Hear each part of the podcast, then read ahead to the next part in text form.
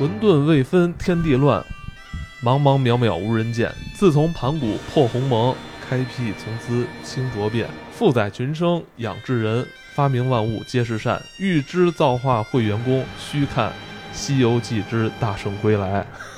大家好，欢迎收听咱们今天的黑水公园，我是艾文，我是金花。哎，今天要聊《大圣归来》了。哎，对对，游戏啊，游戏游戏。因为之前咱们做过哪吒之后，很多朋友说。想听咱们说说这个《大圣归来》，聊聊《西游记》的事儿。对，那《大圣归来》就真的来了啊！对，然后对，而且我们还特别有幸，可能正是因为哪吒那期做的不错吧，有幸受到了邀请。嗯，PS 版十六号发售，PC 版是十七号全球同发，啊，在之后 VGame 也会上线，PC 也有。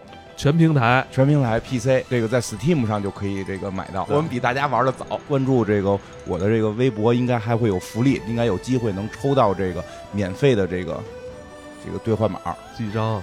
忘了，反正反正反正反正有啊有，大家应该多关注一下金花的微博，黑水公园金花。行，那说到那个《西游记大圣归来》，这前几年一部算是呃非常具有影响力的国产的动画电影。对对对，这次。算是姗姗来迟的这个同名的这个游戏啊，要与咱们见面了。对对，然后这个游戏呢是这个由这个呃绿洲牵头联合了这个十月文化这个 IP 授权，由索尼互娱负责研发，在这个全球发行。这是一部标准的三 A 大作。要邀请咱们这个绿洲文化，它是多年立志于这个海外发行。呃，《西游记大圣归来》啊，是由咱们中国十月文化、绿洲游戏以及来自日本的 SIE 共同开发的主机游戏。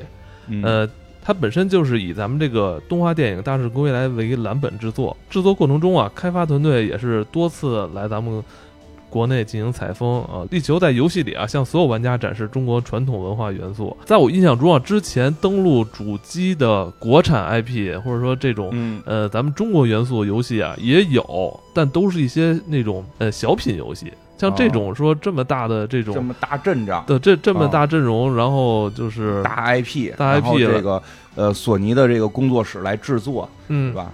这确实是不多见，应该是首次吧？对对，主要印象中是首次。对对，印象中是首次了。主要我们也玩了，就是确实进去之后感觉是不太一样。游戏的剧情啊，是丰富了之前动画作品中的一些呃没有表现到的地方。嗯，对对对，因为。实话说，因为我们这次也有幸跟《大圣归来》的这个团队，就是主创啊，是应该算主创吧，就是他们的老板们吧，也聊了。其实我们之前也说过，实话实说，包括在哪吒那期也讲，我会觉得像哪吒这个这个魔童这个。新作是比《大圣归来》的剧情和人物上更完整、更丰满。那《大圣归来》可能确实是还有些欠缺在故事剧情上边。然后那个人家是承认的，人家说这毕竟是刚起步当时，而《大圣归来》这个游戏呢，就是能在这方面去完善这个，因为人家是觉得这是一个中国的 IP。中国的这么一个一个形象，他也是想联合我们一块儿去把孙悟空的这个形象能够在这个再去推广，所以一会儿我们可能也会聊到《西游记》，聊到孙悟空的原型等等这些。那就是说，这个游戏来说，其实小的时候我们，我不知道现在啊，就是小时候我刚开始玩 PS 的时候，像那个《指环王》，嗯，像这个那个叫什么来的啊，《骇客帝国》，其实都是有套拍游戏的。嗯，就是在游戏里边，你会看到一部分电影里没有的剧情，很很常见。你想，那个《指环王》跟《骇客帝国》是什么年代了？我记得特清楚，《骇客帝国二》它不是是这个，就是里边有两个角色，一个是咱们中国的一个这个这个演员演的，我一下想不起叫什么了，还有一个好像是那个那个就是始皇的媳妇儿演的，就是 就是。好像不是很重要，但他们俩在里边起到了一个，就是透露了一个重要信息。我还真没玩过《海克帝国》的 那那个特别有意思。那个《海克帝国》那游戏就是以那两个人作为主角，他们俩为什么透露了那个信息？那信息怎么来的？全在那游戏里，而且是那个那那两个人大量的在电影里没有出现的片段，两个人真演的，是在那个游戏里边才有的。这个包括就是孙悟空被这个唐僧，就是这个江流儿给救出来之后，这个带着江流儿一一路上怎么去这个。这个从小村子怎么怎么走到大城市，一步一步，然后遇见了什么妖怪，包括就是我我已经玩到了这个江流儿被抓走了，嗯，被抓走了。然后这个你玩的比我远，对比你远一点儿，我就问了，都我比你大概就是远一关，因为挺长的这游戏，我也说没没一下就打通。然后这个我现在已经这孙悟空要重新学艺了，我已经练到孙悟空重新学艺，而且就还特别特别有意思，是去这个这个斜月三星洞。要去斜月三星洞学艺，我玩到这儿了。一会儿也会聊到这个孙悟空的这个形象里边，这斜月三星洞在原著里边也是有的，而且非常非常重要，甚至是一个谜题。哦，因为我们知道那个咱们看电影的时候，整部电影的内容啊，就可能打斗比较多。但是像金花你刚才提到的，呃，这个齐天大圣是。如何被这个江流儿解救之后，怎么到的这个大城市长安是吧？对对。其实电影里边是一带而过，对，没那么丰富。但是在游，其实这中间还有很多内容。对对对对，在游戏里会在游戏里都会补全，包括这游戏里边还有很多解谜的成分啊。对，其实说实话，玩起来感觉有点像，有点像鬼武者那种，就是它解谜，它解谜啊，然后迷宫性质也是有的，还得绕绕绕。然后呢，而且就是这回等于是因为是跟这个。人家是这个一起来合作的，这几这几家都是一起合作的，所以他直接用的完全都是《大圣归来》里的这个形象。嗯，哎，对，对吧？而且这我跟他们聊的时候，他们还说到说挺有意思的，说因为像孙悟空这个形象，中日都有，日本人也没少弄孙悟空，对吧？咱们不说七龙珠那个卡卡罗特，卡卡罗说卡卡罗特就是正常的孙悟空人有，他说但是很多。哎，很多这个这个元素呢，是这个理解还不太一样。嗯，他们就是他们就光给我抛了一个这个什么，说这这个叫什么，就是就给我抛了一个命题，我还不知道结果呢。他说过两天他们告诉我说，类似于跟斗云这个，嗯，就是中日理解就不一样，所以他们在这个游戏制作过程中会反复的去讨论，就是就是就是就是你得。一个是忠实于我们的认知，这这这是肯定的；一个是大家有切磋，对于这个文化怎么再去这个这个上升一下，怎么去融合一下，就这个很很有意思。但是我现在不知道这中国中日的这跟斗云有什么区别啊？就是本土化特点呢？我觉得特别有意思的点，它不是在于说的这个弄得特传统，就比如它这个武器可以使一板凳啊，有有，我觉得这个特别。因为我在玩的时候，我就思考，就是咱们可能认知的。孙悟空啊，都是后来拿着金箍棒了。但是我们知道，这个咱们游戏里的剧情还是从他呃被压五行山之后，被江流解救，然后这么一个过程。这时候其实他的很多法力还是被禁锢的。对，这游戏里边这这大圣，因为这个设定是这样，他原先就很厉害嘛，大闹过天宫。你你现在想着他这个。这个上来就满级也不合适，你得升级，要有一个成长的过程所以它是一个解锁过程，就是他能力被封印了，一部分一部分解锁，所以上来使的武器并不是金箍棒，反正我还没见着金箍棒呢。对，我觉得就是一板凳。有呃，电影里边是他当时手上有一个算呃有一个链子，有一个链子这种手铐，然后一直在禁锢着他的法力。其实，在游戏里也是，你要通过不断的就是提升自己的等级能力。然后解锁这个铁链对你的这个束缚，然后在解锁同时，你其实就增加了一些额外的这个技能。对，就是拿凳子嗨人。呃，其中其中一个亮，我觉得算是这个游戏特色的一个亮点啊，就是可以抄起板凳、抄起石头、板砖去去打妖怪。哎，我觉得这做特别逗，就是前头一堆大妖怪又吐火又吐冰的，哎，你的武器是一板凳，还能捡板砖，嗯，对吧？他真能捡板砖，地上有板砖，拿板砖嗨他。我觉得这个这个挺有意思的。而且还后边特逗的是，后边就是这也是他的一个特点吧，就因为你这是跟这江流儿在一块儿嘛，后边还有猪八戒，俩人嘴特别碎，嗯，你一边打他们一边评价，哎，你要不行了吧，就对吧？哎，你你能不能行？对吧？我跟你说，我在玩的时候，一开始我还不太能适应，完了我就上游戏设置里边把那个语音那个直接拉拉的声特小就关了，啊，后来打着打着吧，发现不行，嗯，就是。他们俩不说话吧，你都不知道不会打。是吧他们确实在有些讥讽你的时候会告诉你说：“你看，你看他胳膊好像比较弱，你打他胳膊，你打他胳膊。”对对对，就是后来发现吧，好像我现在等于就是随时随地还得听他们聊着，其实嘴挺碎的这俩人。哎，不过说真的，一会儿我们聊到正式的《西游记》，我觉得这真抓住了《西游记》的精髓。嗯，《西游记》就是一个特嘴碎的一个。一个名著，嗯，一会儿我们会讲到，后边会讲到这个，我觉得挺有意思。在这儿还比较多说一句啊，就是咱们这部《西游记大圣归来》啊，是无锁定的动作游戏，玩家可以徒手或利用像刚才金花说的那个板凳啊、石头啊这些武器来攻击敌人。同时也可以施展法术，比如还增加了一些 QTE 的玩法，比如像那个之前我记得有一关我打石头人的时候，就是呃这场战斗。通过这个远距离的这些那个拿板砖嗨他，对，拿远距离攻打他的头部之后，你近身其实是有这个 QTE 的，啊是你能上去揍他去，单独对的，所以在玩的过程中，就给我一个最大满足感，就是，嗯，终于有一部以孙悟空为原型为主角的这么一一款三 D 的动作游戏。啊，好几年前，反正我好像是听说过，说有一个公司做了一个 PS 三的，那会儿应该还是 PS 三的美猴王吧，还是 PS 哦，二的有有有是吧？但那完全就不是咱们认知的 那个古典名著的《西游记》了。说不太好，但是没我没见着过。我见着过，你你玩过是吗就？完全没有，就是没没有西游完全没有《西游记》的模样。是吗？啊那我还真没玩过，就是但我只是那部作品可千万别让六老师看到。嗯对，然后呢，所以这个真是很挺难得。那那天我玩的时候，就是就感觉哎，终于可以控制猴子了，对，终于可以控制猴子了。因为开始说还说呢，那个那个《大圣归来》里边电电影里边好像这个这个江流儿有点像主角似的这种，嗯但是这回至少玩的时候，咱们还是是孙悟空是主角。然后这个从小，我觉得每个中国孩子从小都喜欢孙悟空，这个应该是而且有别孙悟空有别于咱们其他这种神话英雄形象，就是他有点这种酷酷拽拽的这种劲儿哈。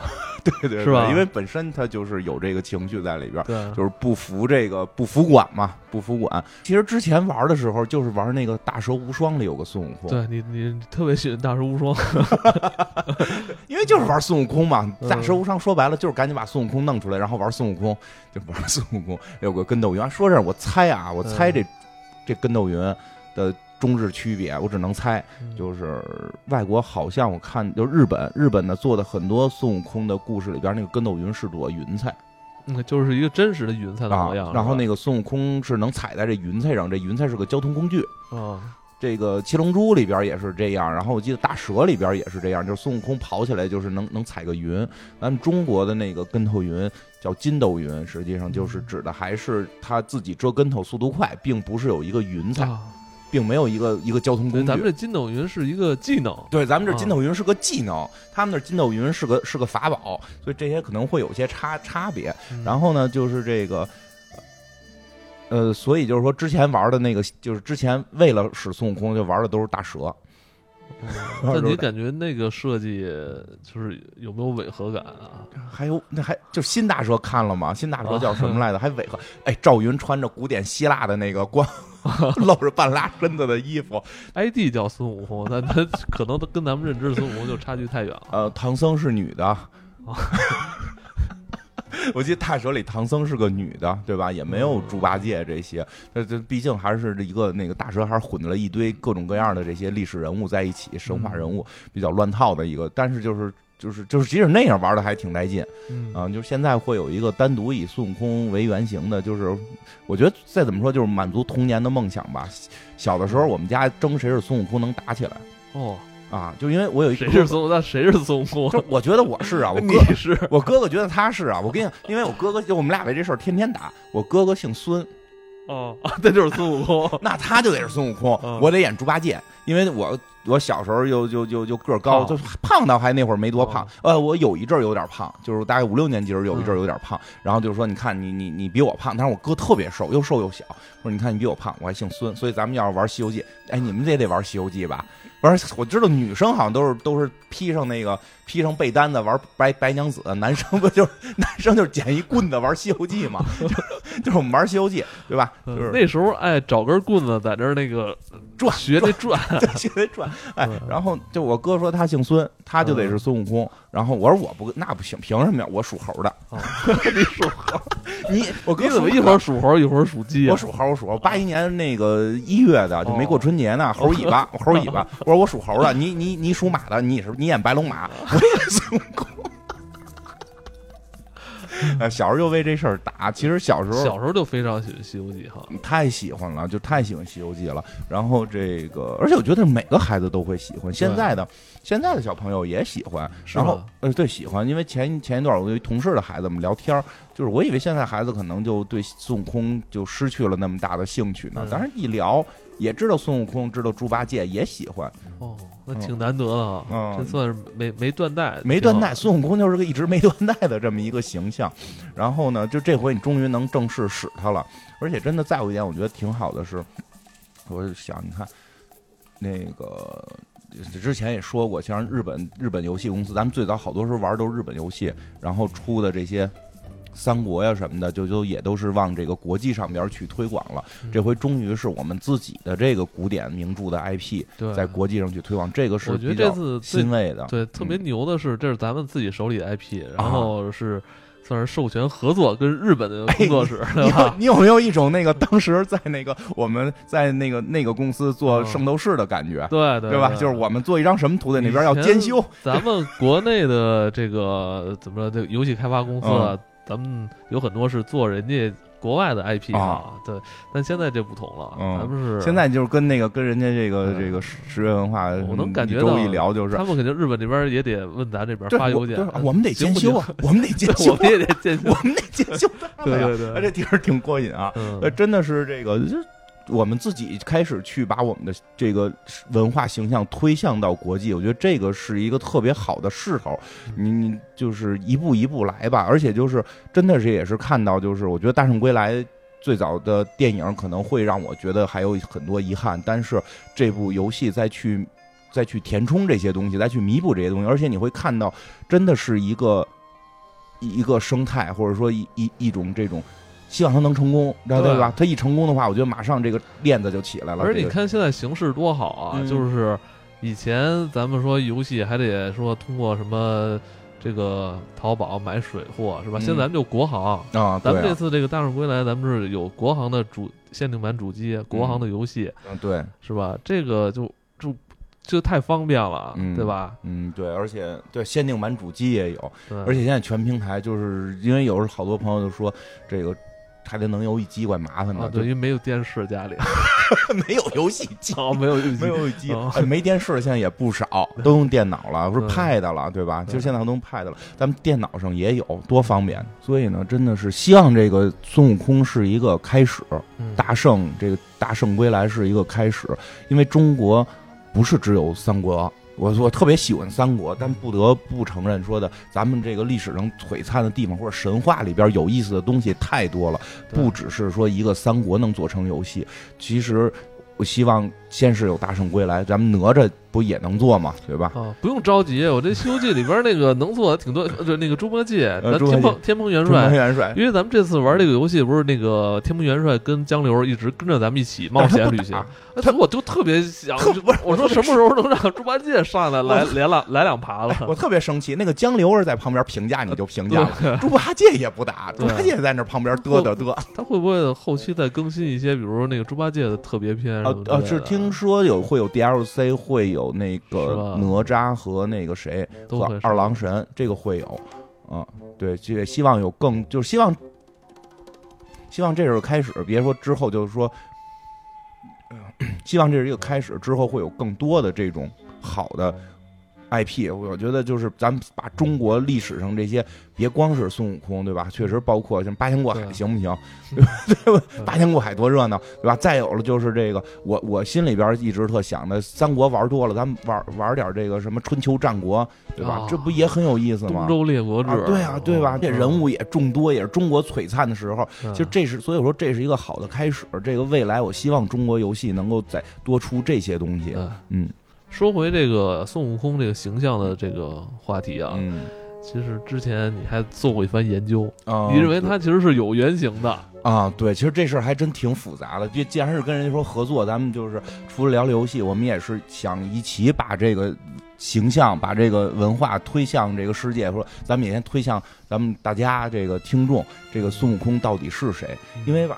我跟之前我还找好多人聊了聊这事儿，不就是石头里变的吗？聊了聊这事儿，现在特热闹，就是这个讲《西游记》的人特别多，就是咱们这个咱们那个尼尔下酒的那个恶霸波啊，他他就说也喜欢《西游记》，都都喜欢。他说 他他做那个历史频道，就发现是个历史频道，就讲《西游记》。什么人都讲，他给我普及了一下他们那边的一个情况，说现在都是说之前谁啊，我忘了名字了，说写了一个关于这个《西游记》背后实际上的大阴谋。哦，啊，这个结果这个特别火，因为阴谋论东西特别火，特别容易火。这个这个如来佛祖、太上老君啊，这个双方互相怎么弄对方，然后这个包括这个特别大家爱说这红孩儿到底是谁的孩子，包括说好像有一个电视连续剧还采用了这套理论，是说这太上老君好像跟这铁扇公主啊，然后这个 怎么怎么着怎么着，然后这。对吧？就是就是就是这个说，我也听说过，就是有一种说法，太上老君其实是整个这个。他们这个世界观里边，其实最大一战神啊，是最能打的。呃，从道教讲是是吧？从道教讲是，但这是不是跟这铁扇公主怎么着 生对吧？然后这孙悟空是不是一什么？这怎么那怎么出来的？爹妈是谁？包括他师傅是谁？就有特别特别多的这个这个讲法，然后就是特别阴谋，然后都是书里没写的。然后书里可能一个字儿展开了很多，但是这事儿我觉得也不是完全没道理，因为中国的这个所谓的春秋笔法确实有，确实有。以后再单独讲这。这个不但就是说这事儿也不是没有，但是我觉得也那解读的有点过于夸张了，就是可能书里写了一个字儿，后边补出了大概一万多个，一万多个字儿这种。然后呢，就是所以我们就是想从另外角度讲讲这孙孙悟空到底是谁。其实这还挺有意思的，孙悟空到底是谁？就大概先说一下，就是。好多人吧，就我们说这也不一定是是对的啊，因为这个很难考证了。就是只是说我把我从小到大听说的一些情况大概说说。首先，这个吴承恩是写了本《西游记》，但孙悟空算不算他创作的？嗯，这其实基本上可以说不是，不是啊，不是他，就是这个人物不是他。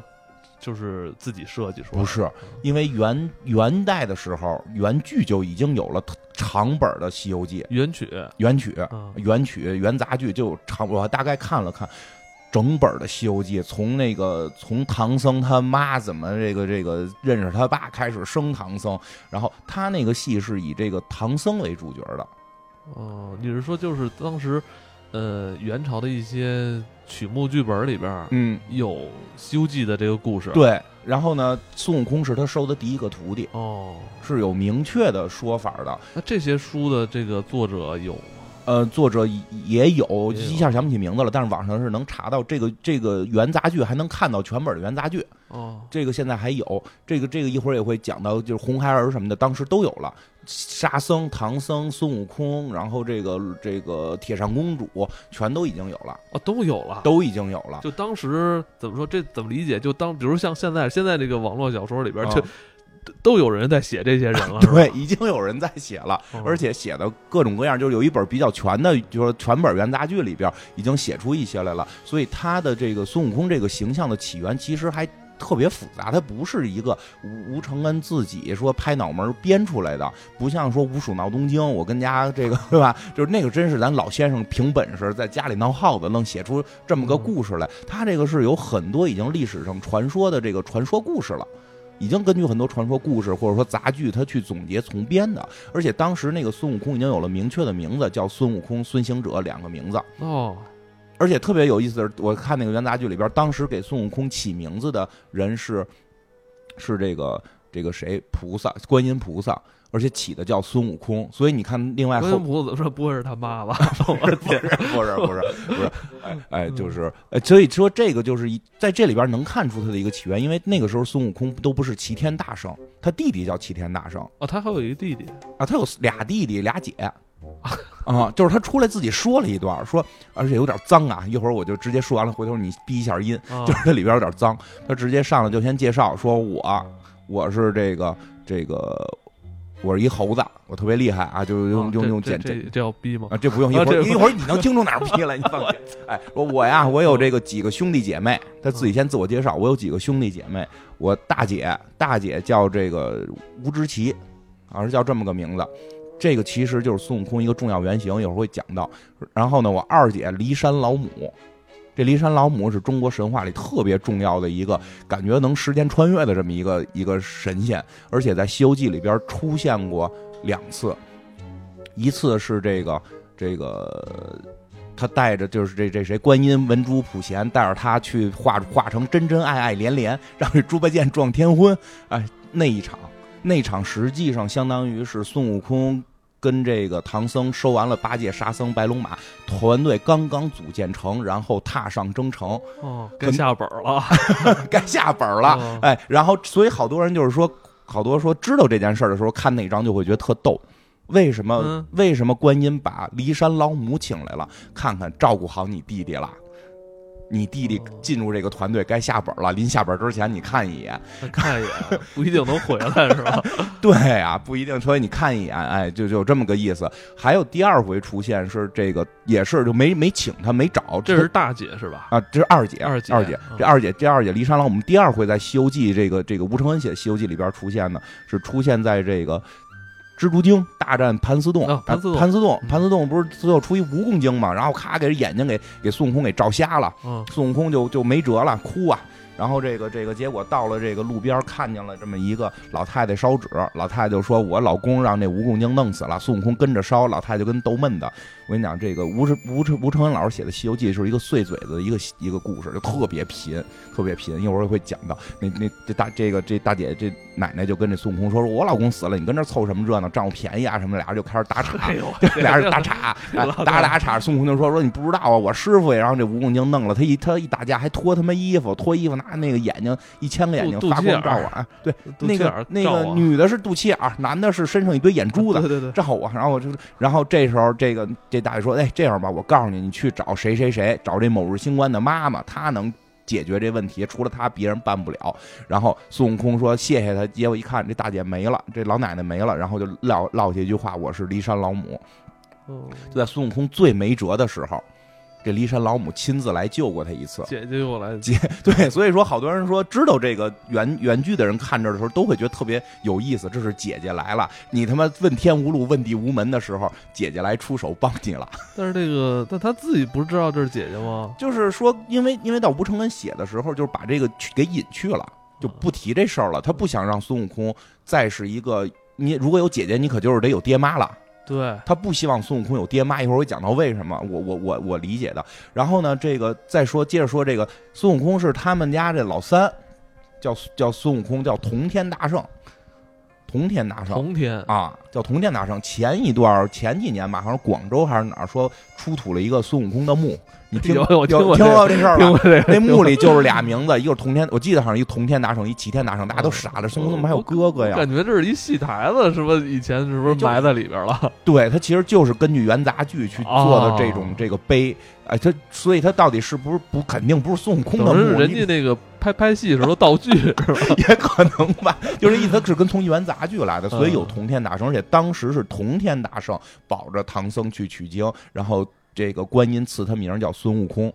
哎呦，齐天大圣是他弟弟啊！到底谁去的？就原来元大剧里是这真假？是不是这也真假？真假美猴王，同天大圣、齐天大圣名字特别像，弄不清。六耳猕猴是不是从这儿来的也说不好。然后还有一个弟弟，我这个我如果每个人都是孙悟空，这不是跟小丑似的吗？哎，三个兄弟嘛，对呀，都是兄弟。哎，这老三啊，我不知道是谁。如果有听众知道这个人的故事，请给我留言，说老三叫耍耍三郎，特别诡异的一个名字。耍耍三郎啊，就是耍闹的耍，叫耍耍三郎，哎，特别诡异。然后没提这姐五个怎么回事这老这个这个这个，然后待会儿再跟你说这老大的事啊。然后呢，他接着往下说了两句，就是元杂剧里边就特别混，就说我平时没事就上树，不行就搅海，我特别厉害，我火眼金睛，这已经说我火眼金睛。然后这个同时的屁眼儿，什么同时就铜铜铜做的屁股啊啊，西北的。原词儿，细白西西就是那个百西，百西的，就是那个锡做的，就是就是金属的。啊，而且这句不是在这个开头出现过一次，后来他跑铁扇公主那儿也说了这一套话。铁扇公主说你是他妈臭流氓，所以铁扇公主才跟他打。哦，元杂剧的时候里边会有荤段子。你说的不是《西游记》，是对，是元杂剧的《西游记》，元杂剧里会有会有这个。啊，就是这个百戏的什么什么，这是一相声剧本，是吧？对对对，特别脏。就是就是他他这个元杂剧的时候，就有时候还有很多荤段子的。据说以前很多剧种都有荤段子，脱口秀演员的这个剧本。对对，所以也有人说《西游记》，吴承恩写《西游记》的时候写的不是本小说，写的是个话本或者说是叫唱本所以里边也是嘴特别碎。哦，就跟那个白娘子似的，说着说着就唱一段。对对对对对，而且如果你说着说着就唱一段的话，其实你是给老百姓演的，所以里边那些神仙特别不正经，那些神仙胡说八道。那些那就你看《西游记》，我觉得最可乐的是，先不去看那些阴谋论，但是最可乐的是他们就胡说八道这事儿特别好玩，互相插插的特别狠。有这个有对，然后其实咱们电视剧版的那个《西游记》吧，你看。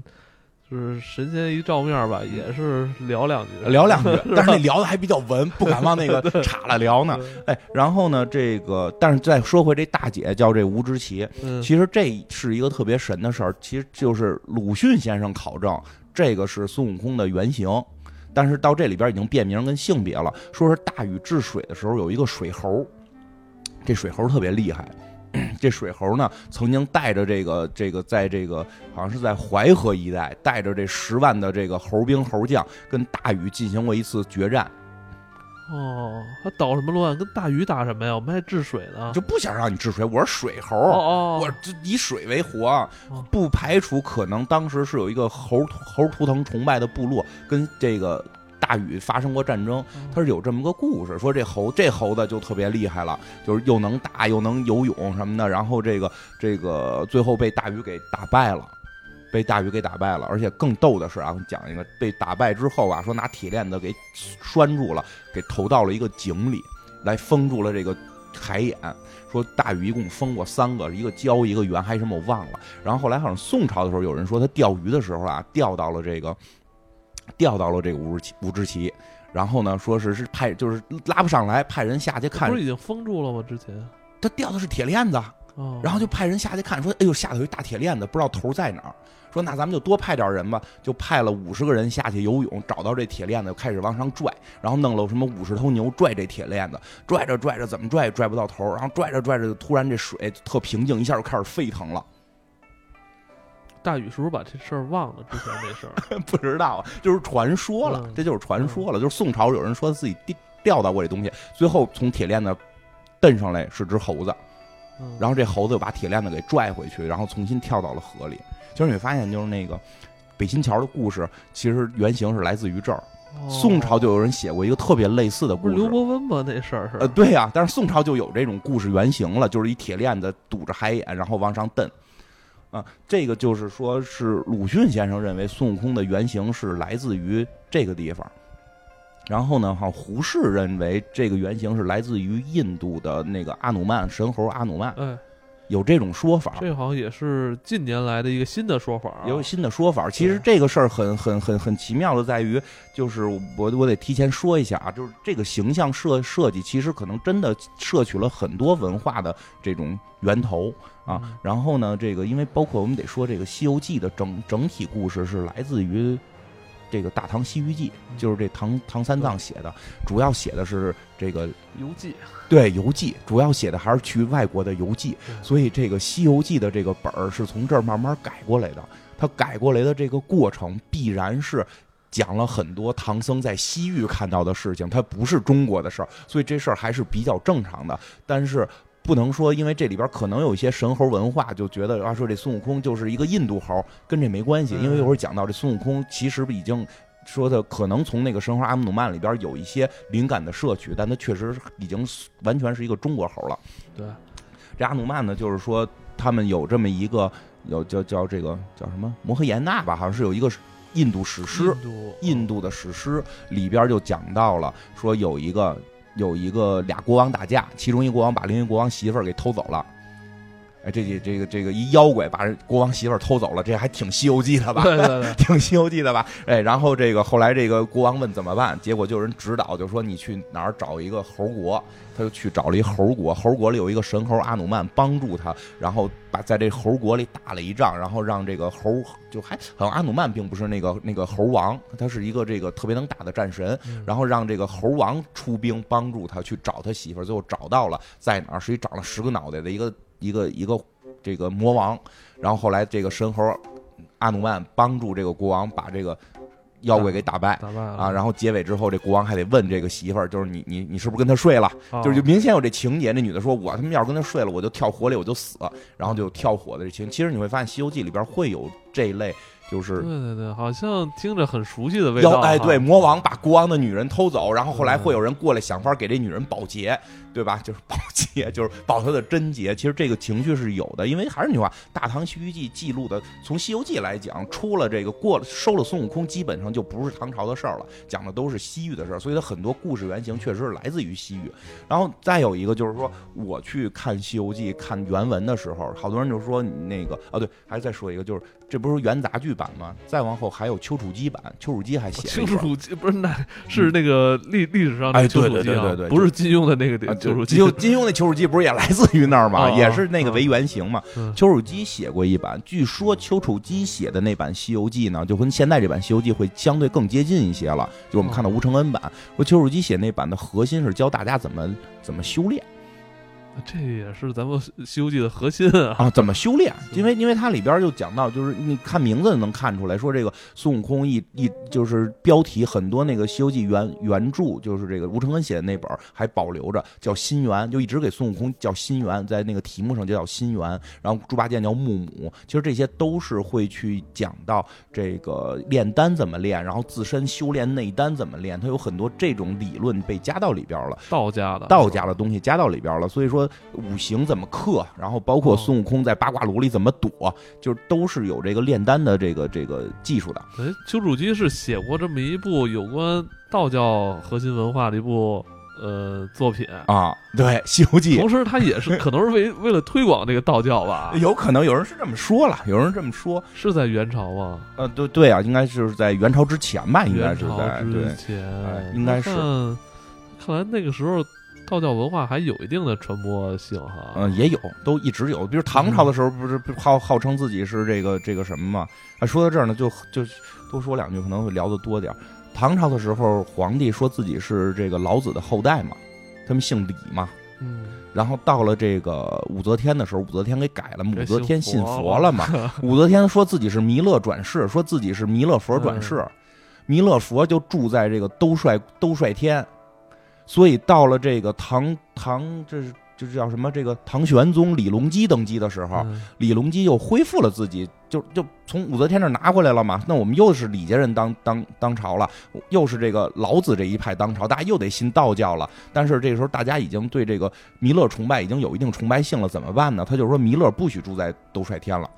得让老子住在兜兜率天，所以你看《西游记》里边的那个老子住的那个叫兜率宫，就是兜就是三十三层天之外兜率宫是这么来的，它是有这个原型的。当时那个佛道两家还是能和平共处，和平共处，和平共处，和平共处，一直都和平共处。其实这个，因为中国的特色是儒释道三教合流嘛，它并不是我们信的佛教。再说一下，我们信的佛教跟印度佛教已经不一样了。现在的印度佛教是中国佛教回传的。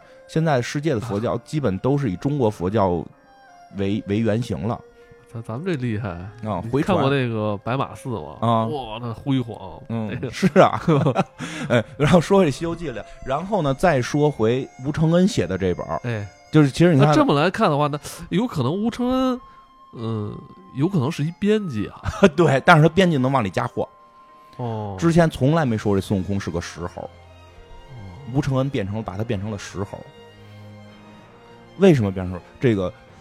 咱们就说到原著了，从原著开始说，咱们就把前几章大概讲讲，大讲完大闹天宫，然后之后的就以后有机会再说了。孙悟空一出来，说是一石猴，说是这个取天地精华一个石头炼成的，咱们一般觉得是女娲补天剩下的那块石头。对，之前是这么传的啊，其实原著里没写，没写，根本没写。好像，提出这个观分析的？好像是周汝昌周老。哦啊，他人家也没说这个就是，人家人家那太懂了，人家讲的是什么？是说这是一个中国石崇拜的文化。你举举例，三本中国古典名著，呃，四本中国古典名著，三本是石头开端。石这个《红楼梦》是《红楼梦》明确写了是女娲。石头记啊，《石头记》《红楼梦》明确写的女娲补天剩下的石头，对吧？那个后来是非要来趟人间，《西游记》是一石猴变的啊。这个《水浒传》是先挖出一石头，上面写着什么什么。有你要这么说的话，那英国文学好，人家那个石中剑 也有石文都都很那个崇拜石。对，就是因为因为我们最早在石器时代的时候就是有石石石崇拜的，嗯，所以中国说实际上是有石崇拜文化的。包括其实冶炼有一定程度也是它的开采，就是开采石头，对啊，对啊，这是你文明的一个起源。嗯所以我们这个玩，转石头，你可能就是你的生产力能提高一大块儿啊。而我们这个国家就是说特别的喜欢石头，因为玉都是石头。对，对，所以就是说这个他们有可能是世界上最崇拜石头的这个 国家。对是从这儿来。再有一个就说下来了。在历史上边，在西在孙悟空出现之前，谁是从石头里出来的人？嗯，之前是有这种故事的，就是夏启，哦，就是在古代传说里边，这个这个这个大禹治水，然后他媳妇儿大禹三过家门而不入，他媳妇儿就怀孕了。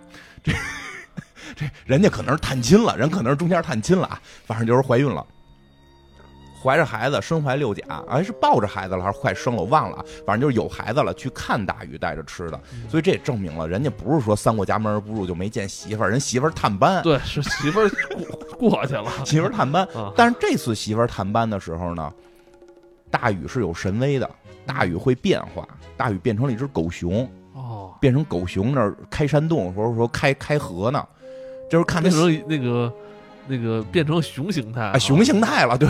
然后他媳妇儿一就是他一看他媳妇儿来，特激动，啊，有好几天没见了哎呦，就扑回来了。啊，他媳妇儿就害怕了，他忘变回来了，说大禹，他媳妇儿就跑，玩命跑。大禹就跟后头追，跑到一个地儿，他媳媳妇儿实在跑不动了，说我可以死，孩子必须保住，所以就身体化为石头，把这个孩子给固给封在这石头里了。他也没想能不能呼吸问题啊啊，反正就是封在石头里保护，不让这个孩子被狗熊吃掉。嗯结果大禹走到这儿一看，哎呦，我忘了，我忘这茬儿我忘这茬儿，我还是个狗熊形态，我还是个熊形态我真够狗熊的。说那这个媳妇儿变石头没辙了，孩子得救啊！说一掌劈开了石头，嗯，这孩子从石头里出来了，这就是启。哦这个启建立了中国的第一个朝代，叫夏。我们所谓华夏，华夏就是这个夏部落演化而来。夏部落，夏商周这个夏，对，所以夏就是这个夏的这个创始人，就是从石头里出来的，而孙悟空也是从石头里出来的，这是吴承恩加进去的。嗯所以我觉得到这儿的时候，这个孙悟空形象已经完全的是说，我们在我们这个民族里边去创造出来的了。它可能有一些别的这个之前故事的摄取，但是它已经到这儿就变化了。而在《西游记》里边。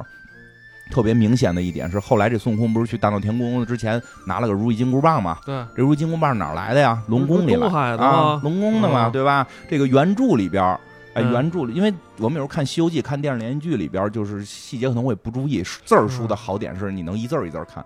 原著里边是之前使了几样兵器，跟这龙王爷说这都不行啊对，然后这龙王爷就没辙了，就是有一个母龙过来就说说的，哎，大王你忘了，咱们那儿有一定海神针，嗯。这几天它可一直在发光，之前是不发光的哎，。发发发，这几天在发光，就是对动画片在发光，但是说之前可不发光，嗯这几天在发光。嗯一定是这块神铁该出世了，它的主人到了，就是说他要就是这实际这棍子是有找孙悟空的嫌疑的。啊他孙悟空来之前，这棍子是不发光的。这一天孙悟空要来，棍子才发光。这棍子哪儿来的？大禹治水放下的神铁。这时候你在想，如果这个孙悟空的形象是受到了夏启的这一部分文化影响的话，那是大禹的儿子。哦，这人家本身就是人家的，啊。当然，并不是说孙悟空就是下棋，只是说这个文化原型里摄取了下棋的这个故事。嗯，这个是吴承恩先生，我觉得可能是埋下的一个扣儿。就好像石中剑一样，跟亚瑟王的 关系啊。对对对对，然后再往下说呢，是说有些细节大家不太容易注意的。一般一个误读是说这火眼金睛的这个事儿，是其实包括我日常我也说火眼金睛就是眼睛看人看特准，特厉害哎，咱游戏里也有这部分。啊！对对对咱游戏里只要那个摁下那个按键之后，啊它会出现一个心眼。啊对只要这其实心眼就是火眼金睛哈。对，但是就是说这个词儿，就火眼金睛这四个字儿，其实代表了特别多的文化含义，而且嗯是。在这个故事里边都是明确写到了，就首先啊，在这个原著里边说，孙悟空刚出生，石头里边出来之后，眼睛直接发激光，发到天庭，这不是那谁吗？X 战警啊，X 战警哦。你想一问题，嗯就咱们看电视连续剧里边，孙悟空在底下嗷嗷叫唤，玉帝哪儿就知道了？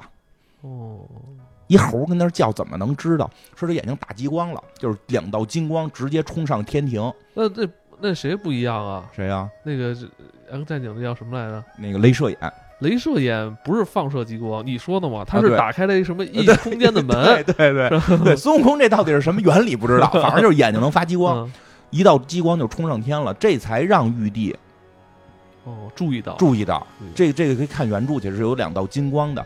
然后那孙悟空这眼睛后来怎么不行了？其实孙悟空一出来就是这个拜四方啊，拜天地啊，就全懂。全懂，然后眼睛还能发激光。后来这个有人就跟他这这这个这个叫什么？就是这个千里眼顺风耳看完之后回来跟玉帝报汇报完之后，大家就说那这怎么办呀？这处不处理啊？这他妈满处看给看坏了怎么办？说没事儿，他在凡间呀要吃凡间的这个食物，一旦吃了神力就没了。哦，听说这个是跟丘处机提出的这种就是炼丹是有关，叫辟谷。你要想你要想往高级了去，你得辟谷。你哦你吃这低端的，你本来练行了，你也不行。那吃什么呀？就吃的那个丹药啊，丹药啊，那不管饱啊。那就是呃好丹药，仙神豆、仙豆跟他关吧。哦反正就是孙悟空这个最早眼睛是非常厉害的，但是由于吃了人间事物之后，这能力没了。然后还有一个细节是孙悟空是男是女这事儿，嗯，他公猴啊，就是哪儿写了？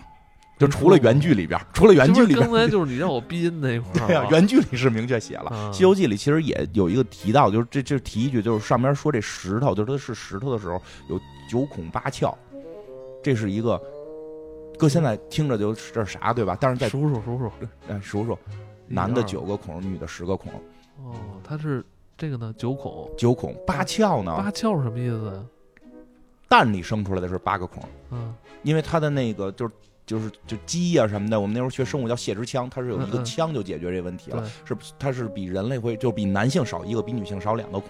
然后是说这孙悟空是胎生卵生是合体的，这个的原因是什么？就是说中国古代去讲，如果是你从蛋里生出来的，你天生什么都会诞生，啊、哎，那不是诞生，诞生吗？诞生是有特殊含义的啊。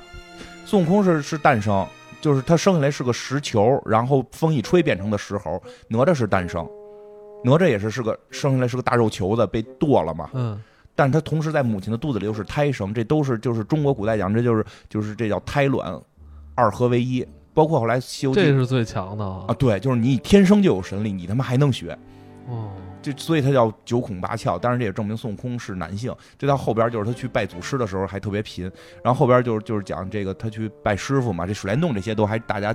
有水帘洞也有些阴谋，就不不多说了。就是说，说到拜师傅这儿，嗯这师傅是谁，是一个感觉是聊《西游记》就必须得讲清楚他师傅是谁。师傅不是咱们道教的一位高高人，高人嘛？准提道士这个这边菩提祖师，对吧？我小的时候也觉得他可能是，哎，是不是《封神榜》里那准提道士？但准提道士就是已经佛家的了。嗯，我们觉得是一个道教高人，是由于电视连续剧里边演的是，而且书里边也提了，就是这个高人在教樵夫的时候，就是教这砍柴的时候，教的都是道家的东西。包括跟孙悟空聊的时候也聊过道家的东西，但实际上这个人就是好多人都在争他是谁，有人说他是如来的化身，有人说他是太上老君的化身，菩提老祖，对，菩提老祖祖道，因为后来没再出来过。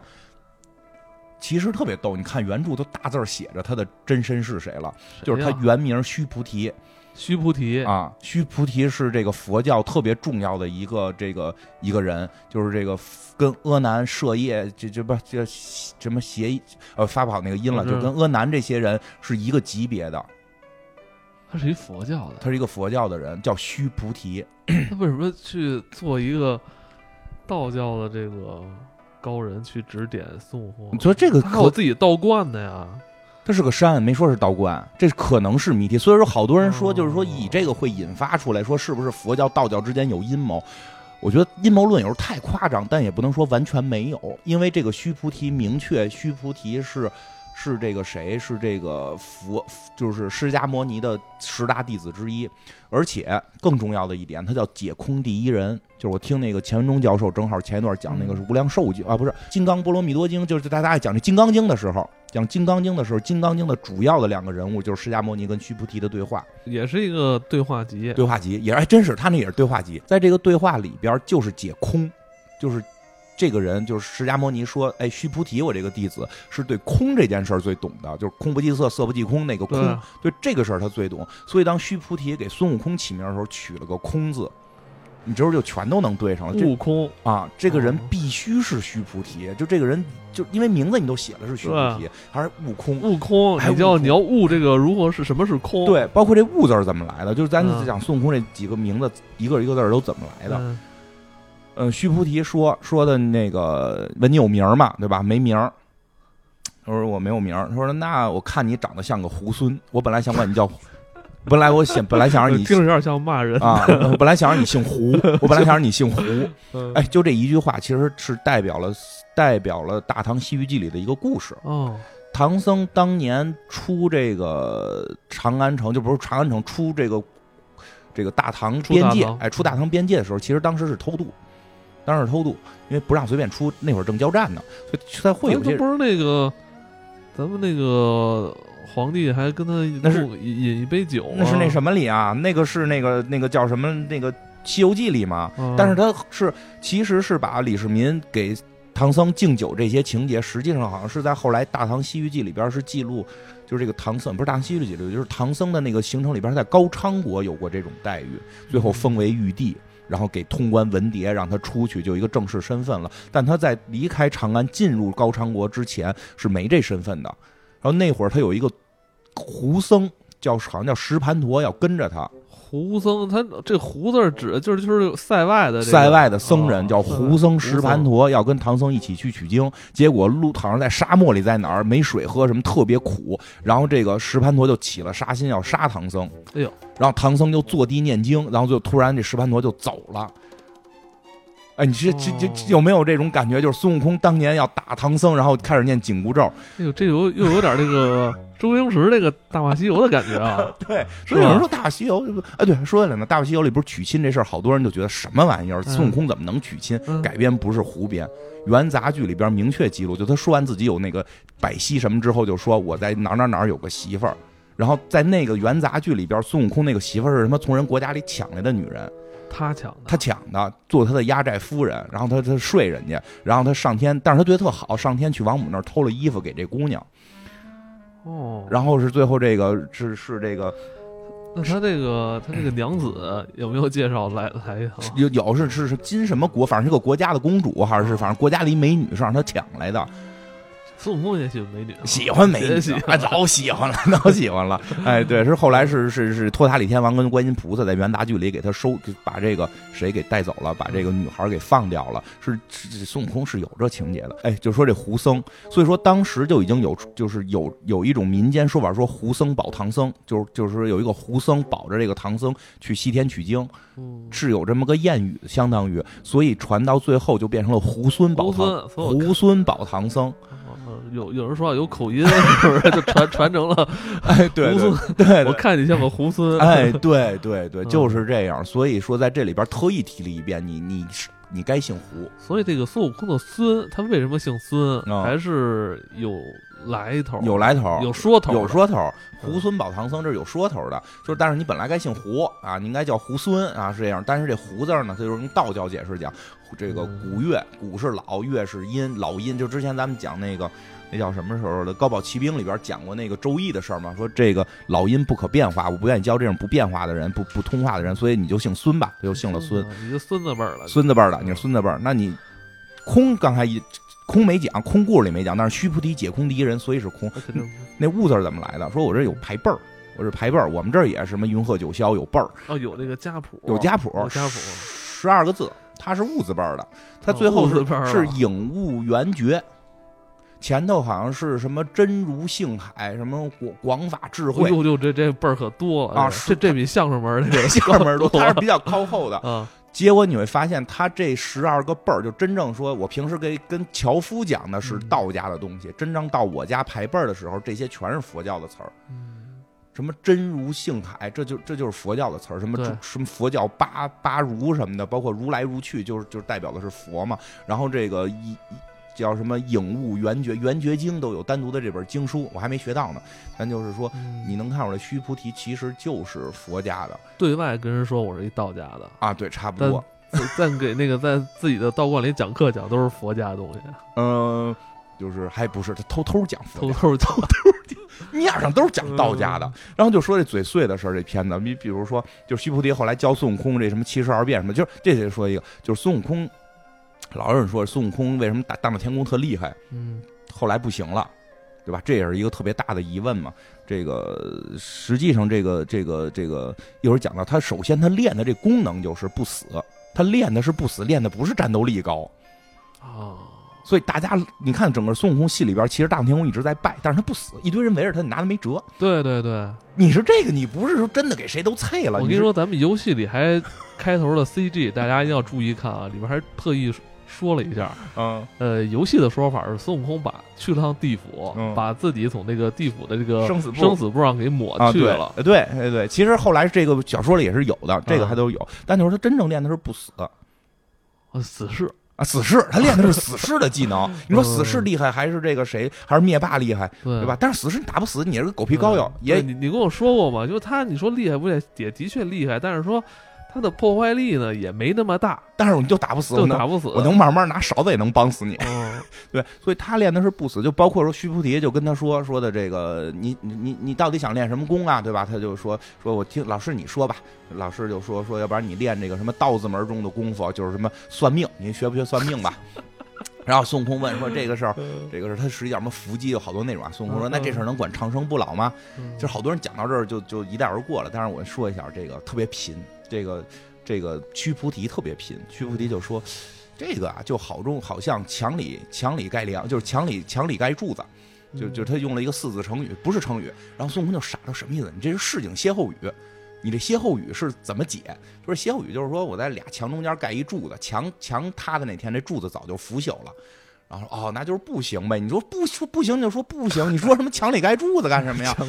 然后说说那我再教你另外一个吧，忘了是什么了。我再教你另外一个流派啊，那流啊那流派壮阳，流派壮阳是吗？就这么写？这里那更夸张，写的是什么什么什么红铅什么的，就就很明显什么。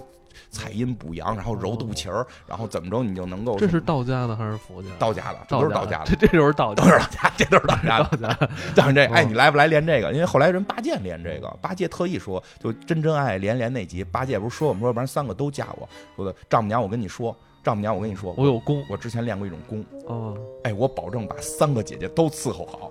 就是。这真有这功，你知道吗？然后呢，这孙悟空说：“哎，那这个功管不管长生？你说这须菩提多讨厌，你听得出来这猴子想长生吧？问你这管不管长生？须菩提说：这个呀，这这个如同啊，这个什么盖了土坯呀，这个没抹泥，就是大概这么一意思。我说这这这你又怎么讲？我都说我听不懂这话，说就是什么一下雨啊就全塌了，就是他给你老给你说歇后语，其实为了教教他俏皮话吧。所以有时候你在看那个《七龙珠》里边那个界王神，特别爱说俏皮话嘛。对。我觉得他，而且是孙悟空的师傅嘛，我我可能觉得鸟山明老师可能是从这里边悟到了什么，就是就是整个《西游记》里边哈，还真是《西游记》里边有原因的。对，其实像鲁迅说，《西游记》里边后边是写的，就是大家特别市井，就是神仙特别市井，他可能是想去反映一些什么东西。就是你看这么优秀的古典名著，其实你要学好，自己写本同人也能火，是吧？对呀，对呀，你就从这里边取这些材，就取材就行了嘛。哎，然后呢，就说他。后来说说这个，就就是有有些我觉得别人能听到的就不多讲了。就是比如孙悟空被敲了三下，说这个是跟这个六祖五祖传六祖慧能时候传传这个衣钵是有关的。这这这都是同样的手法。反正孙悟空后来你看这有这场戏。对，就敲三下，那是从五祖五祖传六祖这个衣钵是这个来，那六祖慧能那衣钵也是佛教的事儿嘛。然后后来去学了嘛，然后就跟他说教了他这个长生不老。后来又问他说：“你这长生不老这个说的是不是就能一直活？”说不也不能。说你知你为什么呀？说五百年有雷劈你，在五百年是这个什么什么火火烧你，在五百年风风吹你。你还得死，说那怎么办呀？说你要不然学这个天罡数的变化或地煞数的变化。那孙悟空说：“那我学那多的，就学了七十二变。七十二变不是为打架，嗯，七十二变核心是为了躲死。哦，哦对，我记得他跟二郎神的打斗就用的七十二变嘛。他七十二变就是躲死，但是后来再看怎么躲死就特别扯了。就是然后再后来又教了他筋斗云，那这之前也提到了教他筋斗云。后来就是他他显摆技能，就让他回去了嘛。然后回去之后，他不是反正有一些事儿之后，他就。突然阴间抓他了嘛？阴间阴间来这个黑白无常带他走嘛？结果他被人揍了，然后大闹地府，他就不死了。就这时候你就发现，他师傅教他这功夫是怎么躲？好像我觉得他师傅教他这就是让他去闹地府的，就是你躲的办法就是你怎么躲死，就是去地府把你那账给勾了。哦，我我猜测啊，有这种可能性。然后呢？深了，这个。哎，这个 都都还好说。师傅够城府，师傅很神奇嘛。须菩提，包括他们有说说，他师傅最后跟孙悟空说：“你不许说我是谁。”就是说说说说，但是我觉得当时是因为他是捅了大娄子了，他师傅觉得你说我我嫌丢人嘛？啊，对啊，是这么说的，说你早晚捅娄子，捅了娄子我丢人，你别提我。那场戏看的我挺心酸的。嗯，哎，你看我那场戏在《西游记》里边算前几集里边比较让人流眼泪的。师傅都不认我了。嗯，说的好的就是那个电视电视连续剧版，嗯，也有改编特别成功的地方，就非不是就本身就很成功，就改编到比原著还牛逼的地方，就是大闹武装关的时候回去了一趟孙悟空，回去一看找不着师傅了，原著里是没有的，但那段戏的那个情感太到位了，就是孙悟空心里边，我今天保的是唐僧，这他们是组织给的任务，我心里的师傅只有那一个。我出了事儿，我回去找我师傅。就当时好像道观都什么蜘蛛啊，对对对，哎，那段我看着就就特别的伤心。对，真的就是那种感觉。反正孙悟空后来就就回去之后，反正其实他师傅也是完成了一任务，走颠儿了。有可能，这说不好，因为人后来就是说什么呀？我就攒一局，就是为了就是跟你的这个，就是为教你未来，你得 你得取经，你得你得有任务，对，你得有任务。你走了，我也就撤了。我他妈也是，我也是，我也是这个释迦摩尼手下十大弟子之一嘛，我就。我觉得这个应该还是有的，但是我觉得他说跟道家再去打那个可能有点太过了。但我觉得这个安排工作这件事儿还是有的。然后这个后来就是刚才龙宫拿拿拿拿金箍棒，这也说了，就是再往到后边就是这个大闹天宫了。大闹天宫的时候，其实最有意思的是，到底孙悟空战斗力有多高？嗯，太多人就是就是因为在影视作品里边或者动画片里边，为了热闹，或者包括京剧里边，他给谁都揍了。对，实际上在小说里边没那么厉害。他巨灵神是打了，然后哪吒是打了，这第一不是第一次战斗嘛？第一次战斗给哪吒打了，太白金星就就再次招安嘛啊！哎对，然后呢就再次招安嘛，不就进蟠桃就看蟠桃去了吗？我记着好像是动画片还是哪儿，他跟二郎神可可没打过二郎神。呃，对，就在问题就在这儿，就是第二次大战的时候，二郎神就出来了嘛。我记得二郎神的那个变是比他多了一倍。啊，没有多一个，说是眼睛，说说是眼睛，但这也是剧里边的说法，因为在戏里边就没有拿眼睛什么看他变什么的，人二郎神直接分析就能分析出来。二郎神是一狠角色，二郎神那里，所以就是你你你琢磨，就之前只是打过了巨灵神跟哪吒，哪吒的战斗力很一般，哪吒当时还是个孩子啊，当时还是个孩子。对吧？对，哪吒还是个孩子，后来打过了这个木吒，好像也打过了木吒，也让他给打过了，就打过了俩孩子，他有什么了不起的？而且跟而且正经那个什么这种大将军、大元帅，好像也没跟都没跟他过过招哈。呃，后来有一个就是能一下能扛住的这种，一会儿讲的。所以就是说，在第一次追捕他，就是没打上天庭就下去来追捕的时候，那肯定不是核心卫队啊，应该是这个这个这个。就就是李靖带着，反正一堆人下去了，而且就是你明白，就是包括像什么二十八宿这些，他们就就是跟着去的，嗯，就跟着去打。而且有一种说法说，他当时闹的不是天宫，是天宫前边那个什么接接待室接待厅，对对，是吧？是我听我之前看过这么一个打进天宫里边去，所以所以那个阴谋论就是说，你看，但是他把太上老君炉子给拆了。嗯，所以这是一阴谋，这个是玉皇大帝的阴谋，用他去打太上老君，别打我们，对对对，对吧？就是这这个可能有点过，我们不不多说这个，这回这可能真有点太太夸张了。反正。太上老君在天庭里边也是很有势力的。嗯，对，太上老君是道教的，是是道教的这个一个负责人之一嘛。对。但是半退隐状态，真正的负责人大了。真正负责人是元始天尊。元始天尊在这个剧里边从来没有正正面出现过，都是说我们又去听元始天尊讲讲法了，都是对对对对对吧？这是仨仨半大老头说我你们去哪儿去？我们去听法去，好像是。对，元始天尊没有正面出现说对跟孙悟空对对过手，说真正跟孙悟空对手的巨灵神哪吒，这个就是战斗力。一般化，嗯，哪吒就是相当于战略标杆标杆吧，比他厉害多了去了。第二次打的时候，就是就是人就多了，四大天王啊什么的都下来了。但是当时孙悟空的战斗是是一群的那个就是鬼啊，就是一群妖怪，一群猴子，是个集团性战斗。真正跟孙悟空对面磕对打的，最后是这二郎神。嗯。有一种说法啊，我觉得这也有可能，因为这个我我得说一下，啊这说说这吴承恩老师啊，就是早期啊，就是考考这个科举，考了考到五十岁没考上。哎呦，哎，他心里边你琢磨，那他可不希望有个猴子把他们这个国这给这个皇帝给啐了嘛？折腾折腾折腾折腾嘛，他有这个心态。但是后来他又考上了，就当官了，翻京 是吧？后来当官之后呢，他有一次呢，可能是类似于说是贴发票啊，没贴好就被开了。嗨。就是特别小的一个事儿，不是他贪污，是他那个就是就是写账的时候，就是写账，或者说给国家报哪个单子的时候，把家里的那点事儿也贴给贴错了，贴错单子了，类似于他又被开了，所以这就一会儿也会讲为什么就不会一会儿讲不到，猪八戒杀和尚都特小的罪就被打下来，对，这是也是阴谋论特别爱说的一个事儿，就是你看为什么犯这么点事儿就下去了，一定是个阴谋。其实我觉得啊，是他妈他他妈骂这个骂这个朝廷的。哦，沙和尚打破了一个玻璃杯子，就被就被给发配流沙河，每七天拿剑穿心，对吧？那个猪八戒那个是有点糟心了，他他他要水姑娘了，但那是政治错误。那你说对吧？所以你想象他如果他你想啊，打就是一个卷帘子的哥们儿，然后打碎一个玻璃杯子，被每天每七天戳一次心，那他这个可能贴错一张票就被开除掉。他是这个心态，我觉得。哎，是这样，就所以就说回来，就是他对官场也特别了解。是，大家在那儿谁给你出力啊？为什么得得找二郎神啊？不是二郎神能打的问题。那个天玉玉帝是他舅舅，对，这得出劲儿。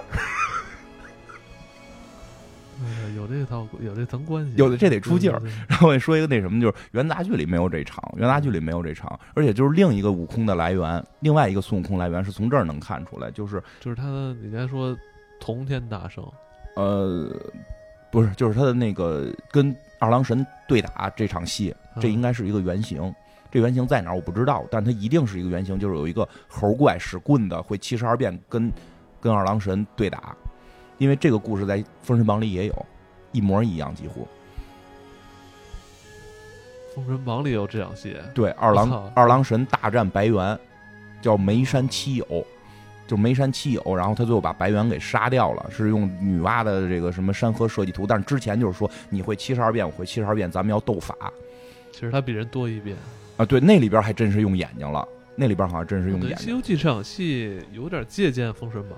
呃，因为《封神榜》也是从各种古典故事里边摄取的，可能有一个故事就是二郎神战神猴，可能有这么个故事，我觉得。然后由于这个故事演化出来这两派，就一派是写是这个梅山七友里边老大是个白猿跟二郎神打，然后一个是说有一个石猴孙悟空跟二郎神打，而且都是斗变化，就是我要变一什么，我要变一什么，你变一个我变一个。然后这个，所以好多人会认为就是。因为《封神榜》那个故事情节在《西游记》之前嘛，就会认为那个故事是那个袁弘的转世是孙悟空，也有认为袁弘是孙悟空他爸的，反正就各种各种说法。诛吧？对对。但我觉得啊，这实际上是直接就有可能是借鉴这整个借鉴了同一个故事原型。因为这这场戏非常打起来非常好看，一物降一物啊，是吧？嗯，那个在动画片里边拍的会比较好，嗯，然后这个原著里边其实没有动画片那么好。我希望，我希望有一天这能这场戏就是二郎神跟孙悟空啊，嗯，能搬上大荧幕。我都想好了，这肯定是一镜到底长镜头，多漂亮，是不是？对对对对，是不是多漂亮？对，不过原著里边也特逗，孙悟空变了个脏的，最后是吗？啊，他变了个老鸨子，就变成一个叫宝鸟。然后这这个就是说，不是一物变一物来回降嘛？然后这他妈的谁治这宝鸟？二郎神随便能治，但二郎神觉得我碰你我脏。宝鸟是什么动物都可，就什么鸟都可以跟它睡，就什么鸟都可以跟它一块下蛋。有这种鸟吗？没有，传说中的。当然，咱们那什么里边为什么叫老宝老宝，就是从这儿来的。宝鸟，孙悟空变了一宝鸟。说怎么是一那种哎鸟字边嘛，对吧？是宝鸟。这这这二郎神太脏了，这猴子我碰你我都脏。我跟你说，所以他拿崩弓子崩他来的。我跟你说，后边更逗的就是，大家都知道那个那个太上老君扔镯子这事儿，砸孙悟空嘛，这事儿也特别扯。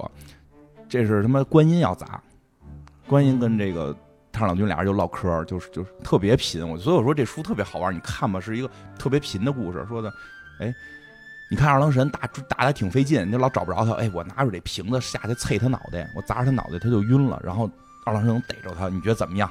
跟老君说，老君说，哎呦，你这瓶子瓷做的吧？你砸不上脑袋，砸地上怎么办？碎了，你心疼不心疼？你看我这一镯子，我拿这镯子啐他怎么样？这镯子不也不怕踩吗？我这镯子，我这镯子护身，我这镯子护过身，能收所有各种各样的武器。而且我跟你讲，特别后边这话特别逗，我这镯子保我出的这个函谷关，这镯子让我去的西天，就是我画的佛，就是你明白吗？就跟跟跟那观音说呢，你老师那是我徒弟，那我就有这镯子，然后才拿这镯子砸的。就神仙就跟天上这么扯，你知道吗？就像一场游戏一样。对对对而且套圈儿嘛，我用我这套，比你仨好。你比你那瓶子强，你那瓶子嗯能，你说你说关键那瓶子能碎吗？对吧？那老君就这么扯，你那瓶子砸不着，他砸碎了，你心疼，对吧？然后说玉帝看见战战表，说什么李天王打不过，要说能多派点人，玉帝还乐，哈哈哈乐。说你乐什么？说李天王多可乐，一猴子逮不着。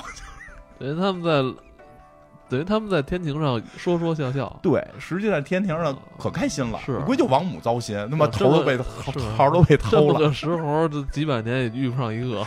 大家再看一场戏，特别明显。嗯最后抓住了嘛？抓住之后就说怎么弄也弄不死他，就是说到这儿，就是到底太上老君会不会三昧真火？我觉得首先肯定会，但但是太上老君真正厉害的不是三昧真火，太上老君就说这孙悟空杀不死是什么原因？他偷了我丹了。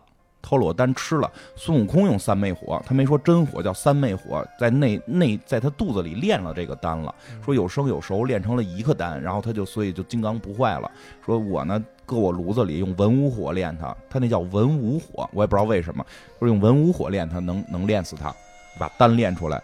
结果孙悟空就是在这会儿就进了这炉子，然后就一一一念咒，就自己跑到一个这个风口，就没被没被烧死。是老君告诉他的是吗？不是没有没说，这就没说为什么。嗯这可能就跟须菩提教他躲三灾这个，你看须菩提人之前说过，雷会劈你，火会烧你，风会吹你，这是孙悟空在整个这个故事里边碰见这三种东西就就费点劲。雷还好说，碰见火，像红孩儿打不过，什么黄黄风怪打不过，对，碰到这个风火他就有点够呛。水其实他也不行，他不爱下去。但是在这个风口把眼睛给熏熏瞎了，就说熏瞎就是熏坏了，迎风流泪。哦，所以他出来叫火眼金睛，就是都是一只红红血丝儿。火眼金睛是吧是这样，一到冬天，你也就火眼金睛了，你说你也就火眼金睛，火眼金睛并不是他眼睛特别厉害，嗯，现在都这么用了，我觉得我也平时我也这么用，我也这么觉得。但是你要看原著的话，他明确写说这是他的一个眼疾、眼眼疾眼病，眼病，这是他的一个眼病。吴承恩有这毛病。我估计有，所以导致他后来好几场战斗都是被烟风给弄得眼睛哗哗流眼泪对对对，好几场戏是因为他看不看不见了啊！。对，看不见，瞎了。红孩儿瞎了嘛，红孩儿那红孩儿也看不见了，还有哪回黄风怪也看不见了，嗯猪八戒还给他带路什么的，嗯所以所以火眼金睛并后来好有有阴谋论就说，你看为什么太上老君给他练半天，给他练出个火眼金睛，还增加了他的攻击力。其实你看他原来那眼睛能发激光的，对对对，太上老君虽然没练死他，但是把激光练没了。哦，他就这个阴谋论就就就不是那么的准确，不是那么准确。我是觉得确实可能有官场的一些文化在里边儿，就组织给你安排一工作，就是这个这个，然后大家要要有一场秀，这个可能会有古代官场的这个文化可能。那你说当时太上老君还是想把他置于死地吗？有这种可能性？我觉得有这种可能性，也不排除是很多人的呃解读是太上老君就是想拉拢他嘛，想去重新塑造他，给他增加点功力。问题就是他没增加，原著里写的是没增加，原著里写的还是还变成了他后边的一大弊病，这是关键。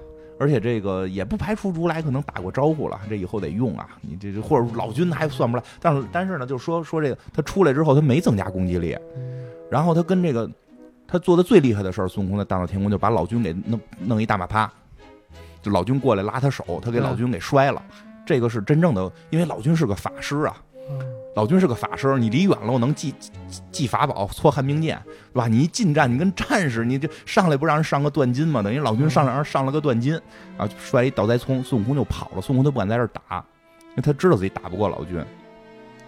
跑出去之后就更逗，就这火眼金睛这事儿啊，我觉得也是吴承恩弄的一扣。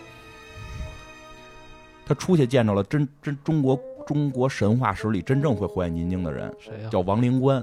这个在这个在白云观第一个，就是你进白云观第一个神殿就叫灵官殿，就供的是这个王灵官灵，官是什么职务？在天就是哎，就是很神奇。嗯说他呀会有火眼金睛，能够辨是非，他是审查官、纠察官，纠察天上天下不公事检察官嘛，就是啊，对，就是这么个意思。哎你再想想，然后他有的火眼金睛，然后吴承恩说火眼金睛就是一瞎子。骂谁呢？而且孙悟空哦得到火眼金睛，出来就遇见王灵官了。嗯，你是你你琢磨吴承恩骂谁呢？对吧？你这你这什么玩意儿？我他妈贴错个票就把我开了，我他妈考了考了好几十年考上的。然后这个跟这王灵官打就没打赢王灵官，就没进了天庭，就没打赢王灵官。王灵官就是那个天庭把门的那个吧？他是说当天他巡逻，就跟这是跟这有关系。他是当天出现过吗？后来没有。没出现，没出现过，就他一人就把孙悟空挡住了。再往后呢，是说挡住之后，是一堆来了一堆雷公电母的，就是雷部的一帮人来一块打孙悟空啊，也没打赢。大家有时候就会觉得，你看孙悟空就没使全力，为什么一个人没，就是他能跟人打成平手？又来了好几十口子，还打成平手，对吧？孙悟空打不死，因为我估计刀剁上就剁上。你玩游戏就都明白，我战我战斗力我那个防御值是满的，你打我不掉血。但我打你可能也不怎么掉血，所以你一个人打我和一群人打我没什么区别。然后这个时候他又没进天庭，没有什么打上凌霄殿，什么什么把人把人李靖的塔给拆了。对，而且当时那个二郎神已经回家了。对，而且已经回家了。二郎神下班了啊，下班了回家。但是那个电视剧里边就是就是可能有一些自己的也，他可能为了说。表现更好看，对对，为了更好看，而且表现说像那个还有歌呢唱的，然后看看那些天神的狼狈样啊，对，是为了这个，所以但是原著里边，然后玉皇大帝就有点不乐意了，就说你这还闹啊？怎么？就是说是说什么是打杀声吵到了玉皇大帝。我这哪儿那么吵啊？谁家有他妈钻墙的？怎么天天装修啊？就是门口那猴子，猴子还活着，还没死，还没死。太上老君没弄死他。哎呦，有完没完了？请一下如来佛吧。就这么着去请的如来佛，让如来佛收拾一下这烂摊子啊！我估计也看了，你这须菩提教的吧？你这佛家的法术，你这要是道家的，没有说道家的不可能老君弄不了。肯定佛家出事儿了，你去他妈请如来佛去吧，如来佛。是不是说说明那个佛家好还高他一头啊？这就说不好了，那没准是人家人家那个门派的，你这儿不太熟啊，对吧？人专门克你这个，反正老君是没没弄了。但是你到后来看，如来佛也不太敢愣，也不太敢弄太上老君的人，比如那青牛什么的，如来佛都不敢出手嘛。对对。而且后来就更多的什么安天会，如来佛给他打败之后，然后大家一块儿吃饭什么的，有时候这书写特别贫。有谁我忘了来了？说我是一金丹啊，我献给如来佛。那这些事儿之后，他们还聚一块儿聚一块儿安天会嘛？说因为原始《西游记》的头颅不叫大闹天宫，人就叫安天会，是以唐僧、神仙、佛祖为正面形象，收服一个妖猴。嗯，然后是讲这个妖猴怎么变这块是在弼马温之。之后嘛，弼马温是是第一场战斗之前最早的时候嘛。对。然后是说这个说特别逗，就是好像赤脚大仙嘛，就是头一人过来说，我一神仙来，大老远来说，我也没什么，找找我这一单，要不然你吃了我这丹吧。然后另外一人更扯，哎，我这个我这有一梨，我这有俩梨，还有三个枣，要不然我把这个献给佛祖吧。我觉得特别就特别逗，你特别玩笑，特别玩笑。然后佛祖更逗，哎，那个谁都收下，都收下，拿走拿走，回去。就是其实他就是说，因为像鲁迅就说，就是特别写的特别人情世故。我觉得人情是可能就是说神有人性，到世故这个层面就特奇妙了。他就在表现一些官场上这些，呃，特别特别惟妙惟肖的很多这种东西。不露我，可能是不愿意那个露富是吧？不知道，反正哎，我这有梨，我就是一梨，我只有这一梨，俩梨，我有两个梨和几个枣，把这个献给这个如来佛。你说如来佛他妈的给你们天庭解决这么大一麻烦，就过来送俩梨。然后差不多吧，然后最后再说一个吧，因为好多人会问这个，就是跟这跟孙悟空关系不大了，就这红孩儿到底是谁？对，红孩儿，这个牛魔王的儿子呀。但好多人不是他怎么会三昧真火？太上老君也会 啊？牛魔王怎么还有个外外遇？这是不是啊？这个孙悟空还进过那个铁扇公主的身体。说回来，其实这个事儿吧，大家想当阴朦胧看，我觉得去看看好玩也没问题。但确实它都有各种故事原型。小时候没想那么多，没小时候看的挺认真的。那大的长大了看就会往这上头想了。但是我们呢，就是就是你觉得呢？有原型的问题，因为我是有原型。对我看这种东西，我是喜欢看原型，到底从哪儿来的？在哪儿来的？红孩儿这个故事是来自于元朝的时候，那个剧本就有红孩儿了。嗯，也是在树上吊着，然后唐僧看见了。孙悟空说是妖怪，怎么怎么着，然后给给配死了，给给给不是怎么着给弄了，反正把这孩子给弄了。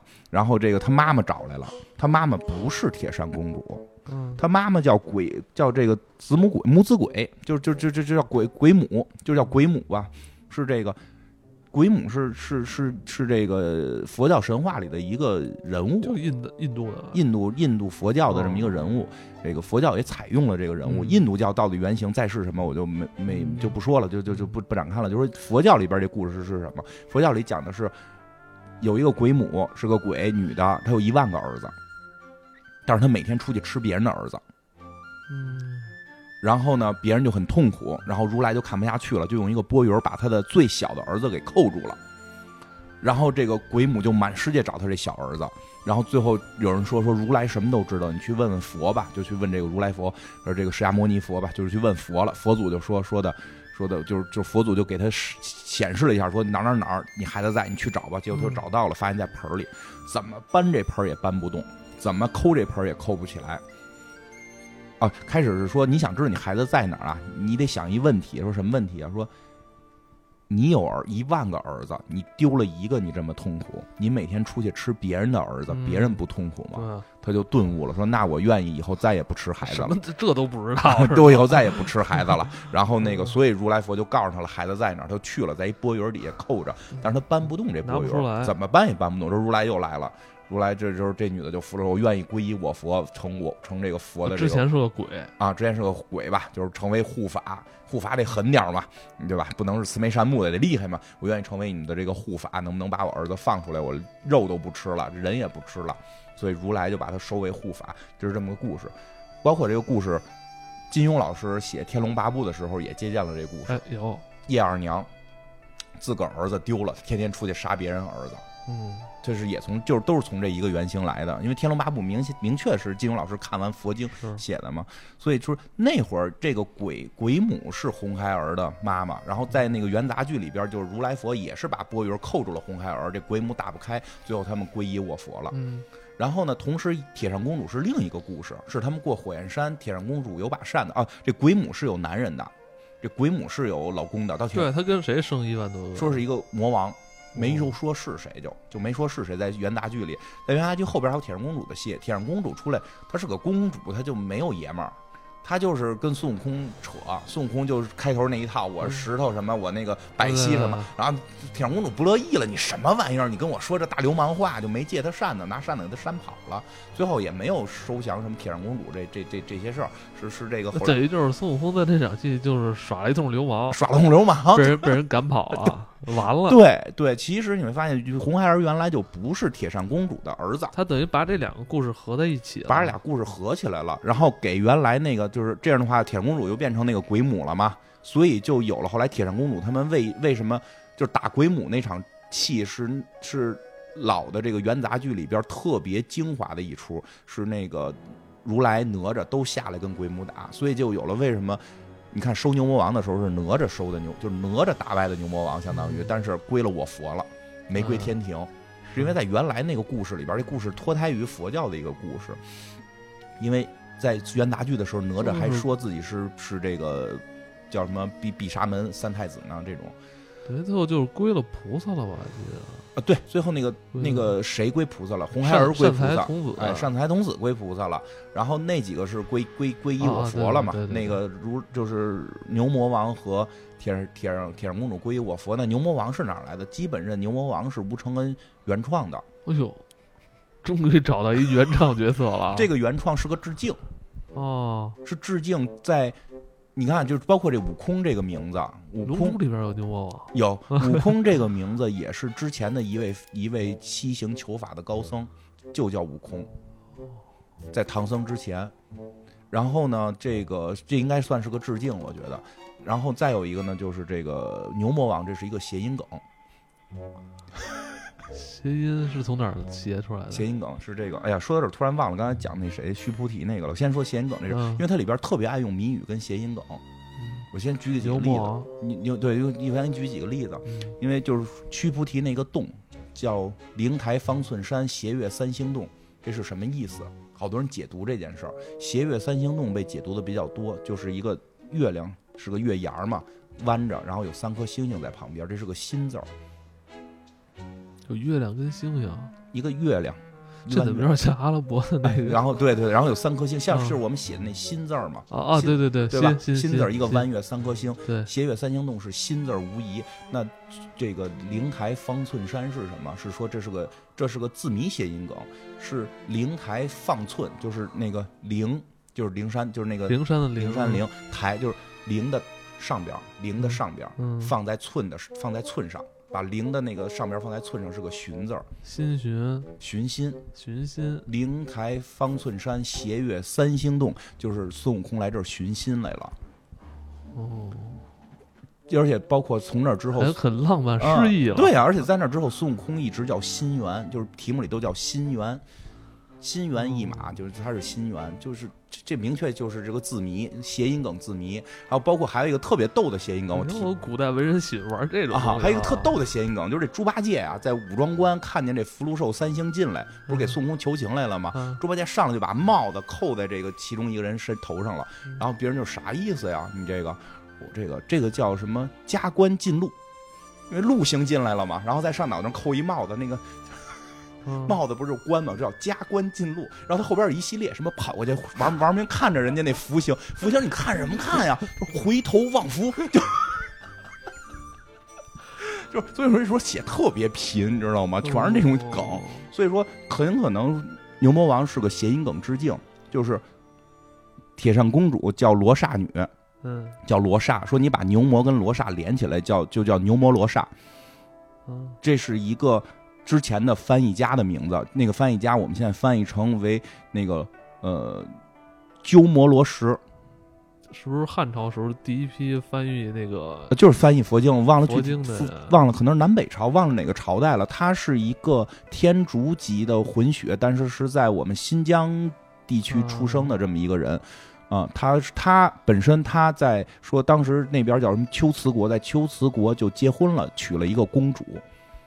他娶了一个公主，后来呢是这个中国的这个这个什么什谁谁来的，就是好像是不是汉朝，忘了是再往后的稍微乱的是一个朝代的时候，有一个人打到那儿了，把这把这个国家给打败了，把这人给带回来了，他带回来他又结了次婚，他是二婚，就那会儿的那个胡僧就是这个番僧，他们是有结婚习惯的，等于他有个二婚，所以头一个媳妇儿是个公主，他第二个又结了个婚，所以你会发现跟牛魔王是一样的。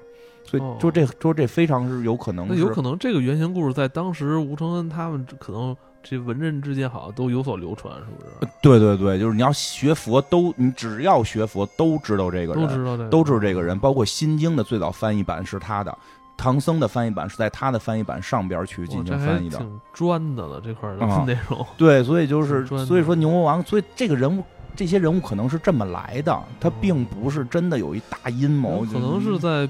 编写这些角色故事的时候，就顺带手哎，把这个原型分解致敬。哎，对对对，看这个，我觉得就是这点挺有意思，谐音梗，还有这个。特别，因为我当时记着看这段剧情故事的时候，感觉明显就是发生在有点像西域新疆的事儿了哈啊，对，特别热，特别热，对。我取过这地图，再往那儿哪儿还特别热，但又没到印度啊。你还真说别说，就是我们一般会说火焰山那个位置，还真就是那个鸠摩罗什好像当时生活的那个那个位置。这这个这个伟大的翻译家，这这个还是挺厉害的。嗯嗯，差不多吧。